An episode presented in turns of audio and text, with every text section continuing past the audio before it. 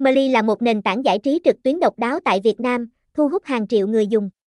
Phát triển bởi công ty Mmlive Technologies và ra mắt năm 2021, ứng dụng này cho phép người dùng livestream hoạt động của họ và kiếm tiền từ đó.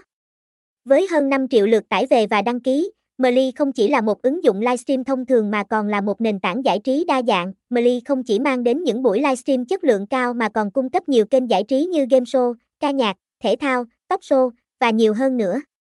Người dùng có thể tương tác, chơi game, gửi quà tặng ảo và thậm chí là tham gia các trò chơi có thưởng. Ứng dụng có nhiều ưu điểm nổi bật như khả năng livestream đa nền tảng, chất lượng video cao cấp, hệ thống quản lý hiệu quả và hệ sinh thái đa dạng với hiệu ứng AR, filter và quà ảo.